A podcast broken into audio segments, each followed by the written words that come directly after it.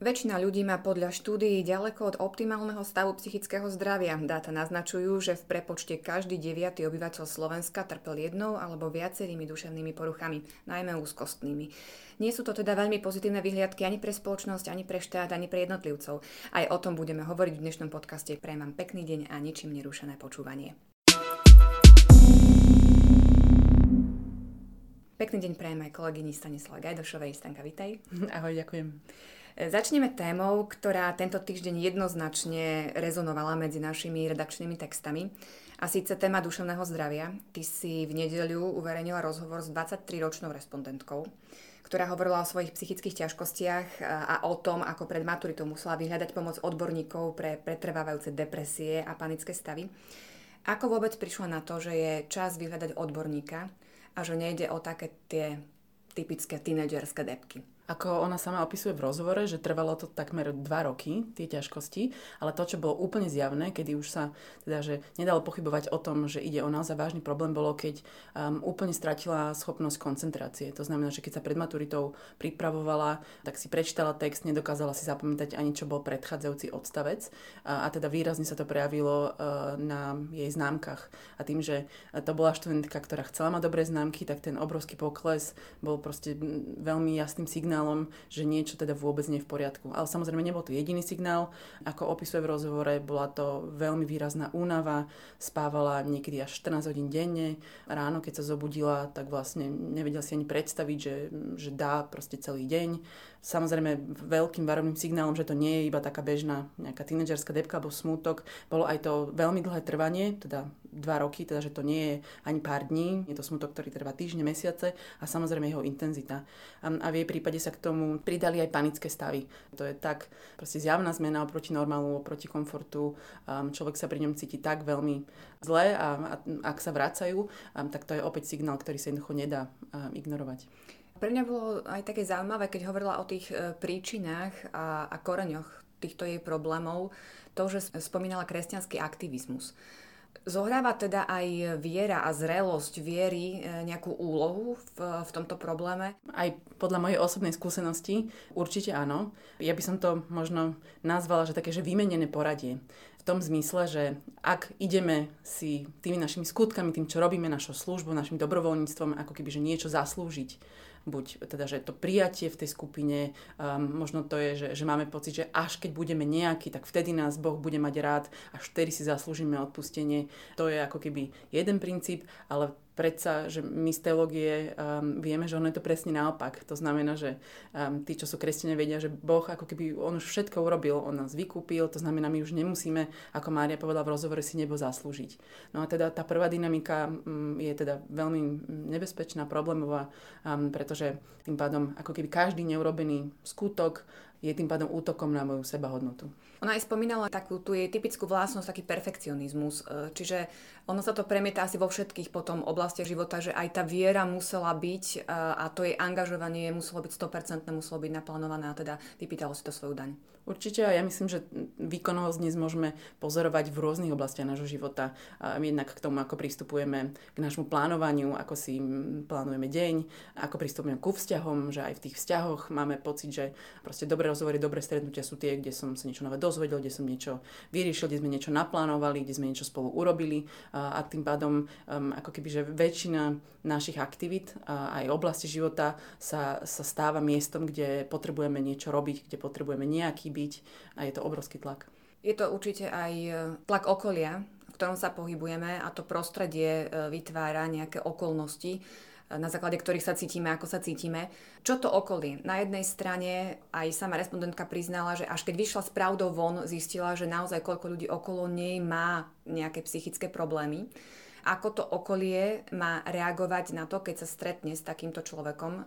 Čo je pre ňoho tá pomocná ruka. Tak samozrejme, ono sa nedá úplne zovšeobecňovať, ale aj z mojej skúsenosti z práce s mladými ľuďmi, že kľúčové sú že dve otázky. Prvá je naozaj úprimné ako sa máš a druhé je, že ako ti môžem pomôcť alebo čo by ti pomohlo. A teda, že je normálne, keď povedzme, že mladý človek, že takto, že nepovie to jednému rodičovi, ale ak sa to spýta druhý rodič, je šanca, že, že to povie tam. Ak sa to spýta učiteľ, um, je šanca, že to je ako keby opäť ďalší človek, ktorý mu to môže povedať. Ak sa to spýta jeho skautský vedúci, ak sa to spýta animátor na stredku a tým pádom, že keby že vytvoríme prostredie, kde pravidelne sa takto zaujímame najskôr o, o našich mladých, o našich zraniteľných, ale jeden od druhého, tak je tu veľká šanca, že tieto veci podchytíme a dáme človeku tým pádom priestor o tom hovoriť. A čo e, ten človek, ktorý sa ocitá v nejakých problémoch, e, čo sú tie výstražné signály, že pozor, možno už aj ja potrebujem pomoc odborníka? Tak samozrejme ja sama, že nie som odborník, ale tým, že aj vďaka podobným rozhovorom ako s respondentkou, tak um, títo ľudia opisujú, že veľkým výstražným znamením sú zmeny uh, v spánku. Buď, že nadmerná um, taká únava uh, s tým spojený, že, že veľmi dlhé spánky, alebo práve, že uh, veľmi krátke, neschopnosť zaspať, uh, skore budenie sa. Potom samozrejme sú to problémy problémy,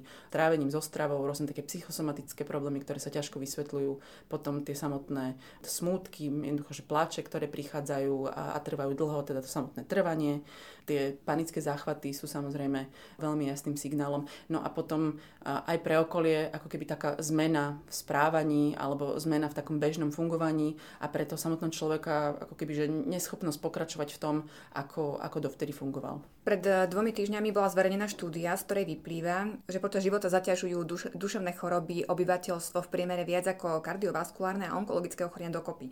A už aj staršie dáta naznačujú, že v prepočte každý deviatý obyvateľ, ako som už v úvode spomínala, eh, trpel jednou alebo viacerými duševnými poruchami. Je teda o vážny fenomén. Napriek tomu mám pocit, že je to stále taká marginalizovaná téma. Ako to vnímaš ty? Ja by som určite súhlasila, ale ja by som možno povedala, že ešte je rozdiel medzi že informovanosťou a potom takou akože kultúrou, kde je toto príjmané, je to v poriadku a taká nejaká akože kultúra e, zdieľania.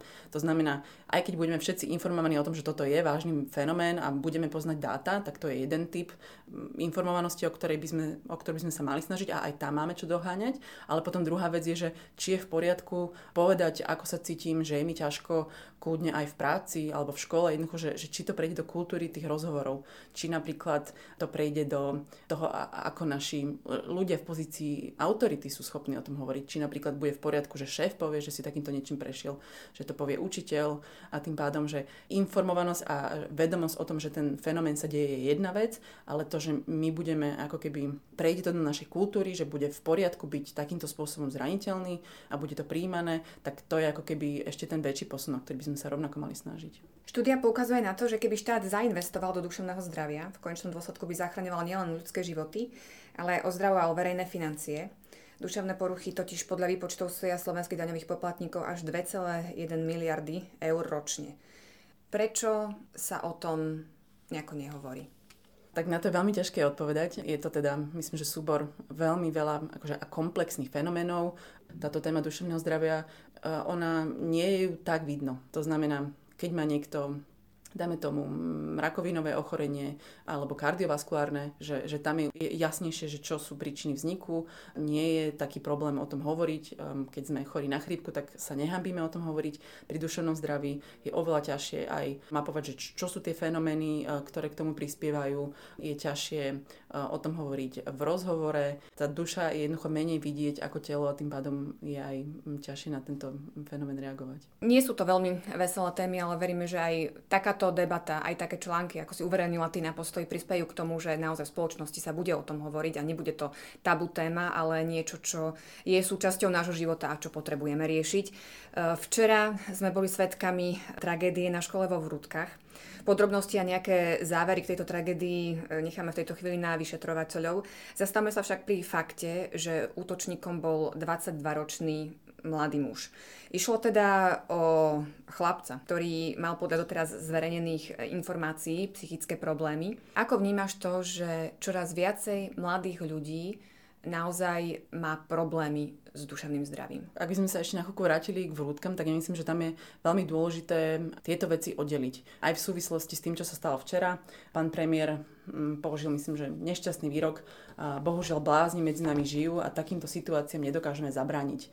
K čomu sa hneď v zápätí na profile na sociálnej sieti vyjadrila Liga za duševné zdravie, ktorá dlhodobo bojuje za odstranenie takéto stigmy v slovenskej spoločnosti. Oni sami podľa, podľa štatistík, ktoré majú k dispozícii, hovoria, že tie výskumy nepreukazujú, že by ľudia s duševnými poruchami páchali viacej trestné činnosti ako ľudia bez duševnej poruchy. A dokonca niektoré prieskumy preukazujú opak. Takže myslím, že to je že veľmi dôležité v tomto kontexte povedať. A zároveň, že v prieskume, ktorý si Liga za duševné zdravie dala urobiť, až 90% ľudí verí rôznym mýtom a nepravdám o duševných poruchách a tým pádom to má opäť že potenciál, že zvýšiť tú, tú stigmatizáciu um, a ešte dávajú ďalšiu zaujímavú štatistiku, že podľa odhadov epidemiológov v súčasnosti má až 750 tisíc ľudí príznaky rôznych duševných poruch, ktoré sa neliečia. To znamená, my sme teraz boli svetkom veľmi komplexnej situácie, ktorá uh, mala na mnohých um, dokonca až vážne dopady, čo sa týka Čiže mohla byť zdravia. aj spúšťačom. To by bola, ako do takých hypotéz by som asi nešla. V každom prípade, teda, že by som oddelila ako keby, že, že tieto dve informácie, alebo že tieto dva fenomény. No a čo sa týka že mladých ľudí, tak tie štatistiky naozaj um, sú veľmi silné. Pozerala som si napríklad štatistiky z OECD, ktoré o slovenských deťoch hovoria, že až 15% 11-ročných detí aspoň raz do týždňa sa cítia smutne. A až 20% 15-ročných detí toto o sebe povie. Hej, že to sú vlastne že veľmi malé deti, to ešte nie sú vysokoškoláci, ktorí mm, čelia napríklad že tomu výkonovému tlaku na vysokých školách. Alebo ak sa pozrieme na dospelých, kým v roku 2000 antidepresívum bralo 9 ľudí z tisíc, v roku 2015 to už bolo 40.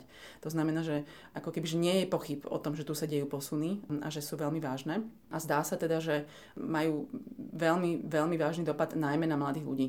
Aj z mojej skúsenosti z práce s mladými ľuďmi, že ak by som mala tak um, akože hovoriť o tom, že čo by mohli byť tie fenomény, ktoré k tomu prispievajú a hovoria o nich aj sociológovia a rôzni akože komentátori, tak jedna vec sú také tie veľké sociologické posuny o tom, ako dnes mladým ľuďom odstraňujeme prekážky a tým pádom sa stavujú menej schopní zvládať náročné situácie.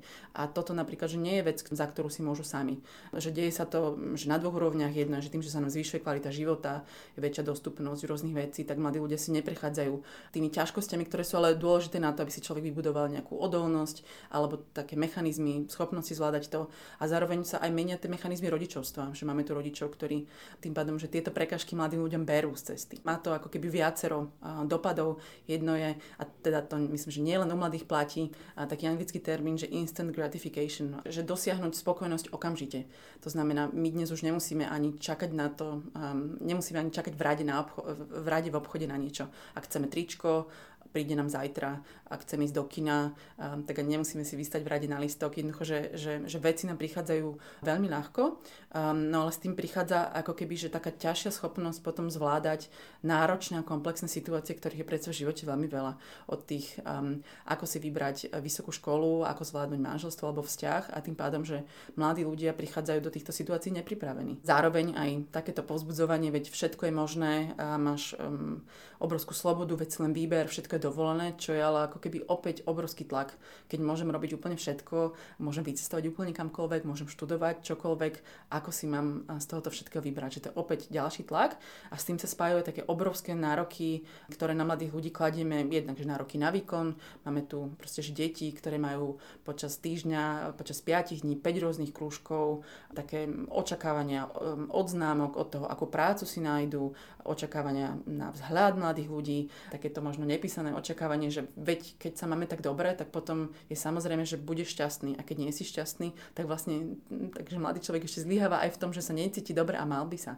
Takže je to ako keby, že obrovská spleť rôznych fenoménov, e, ktoré k tomu prispievajú. A naozaj teda komplexný problém, ktorý sa nedá vyriešiť len nejakou jednou štatistikou a konštatovaním, Presne že teda tak. treba to riešiť. Na záver ťa ešte poprosím o nejaký tip na autorský článok, ktorý ťa oslovil tento týždeň na postoji. Mm-hmm. Ja by som to opäť prepojila na tému, ktorej sme sa doteraz venovali a je to teda článok od kolegu Erika Potockého, ktorý sa nazýva od Dimitrovky k umelému oplodneniu, kde jednak teda hovorím o znečistení na území fabriky Istrochem v Bratislave, ale teda popisuje aj ďalšie rôzne oblasti na Slovensku, kde, kde sme toto jednoducho že nezvládli, kde unikajú do podzemia alebo do vody rôzne nebezpečné látky látky. Spomína tam aj vyjadrenia nášho ministra životného prostredia, ktorý hovorí, že takýchto enviro zaťaží na Slovensku až 2000. A kolega Erik v tom článku aj um, tie jednotlivé látky, ako napríklad um, atrazín, toluen, arzen, benzen a olovo a aké majú jednotlivé vplyvy. Jednak aj na ľudí, ktorí v tej oblasti žijú a na deti, ktorí sa v tých oblastiach rodia. A teraz vyberiem napríklad olovo, ktoré znižuje schopnosť učenia sa, spomaluje aj fyzický, ale mentálny vývoj, alebo toluen, ktorý zasahuje centrálny nervový systém. To znamená, že okrem toho, že my tu máme nejaké sociologické fenomény a posuny, tak pre mňa je veľmi zaujímavé, že, že napríklad, že to, v akom prostredí žijeme a sa pohybujeme, to, aké jedlo jeme, ako naše potraviny upravujeme, alebo takéto vlastne dlhodobé úniky látok môžu rovnako prispievať k tomu, ako sa máme, ale aj aké psychické zdravie máme. Stanka, ďakujem ti veľmi pekne za tip. Ja ešte na záver, na také doplnenie dôležitých udalostí tohto týždňa by som odporúčila ešte komentáre a články kolegov Martina Hanusa, Jozefa Majchráka k odchodu Petra Pelegriniho zo Smeru. Bude zaujímavé sledovať ďalší vývoj, tomu sa určite v našich podcastových súhrnoch budeme venovať. Dnes som sa rozprávala s kolegyňou Stanislavou Gajdošovou. Ďakujem vám za pozornosť a prajem ešte pekný víkend. Ďakujem.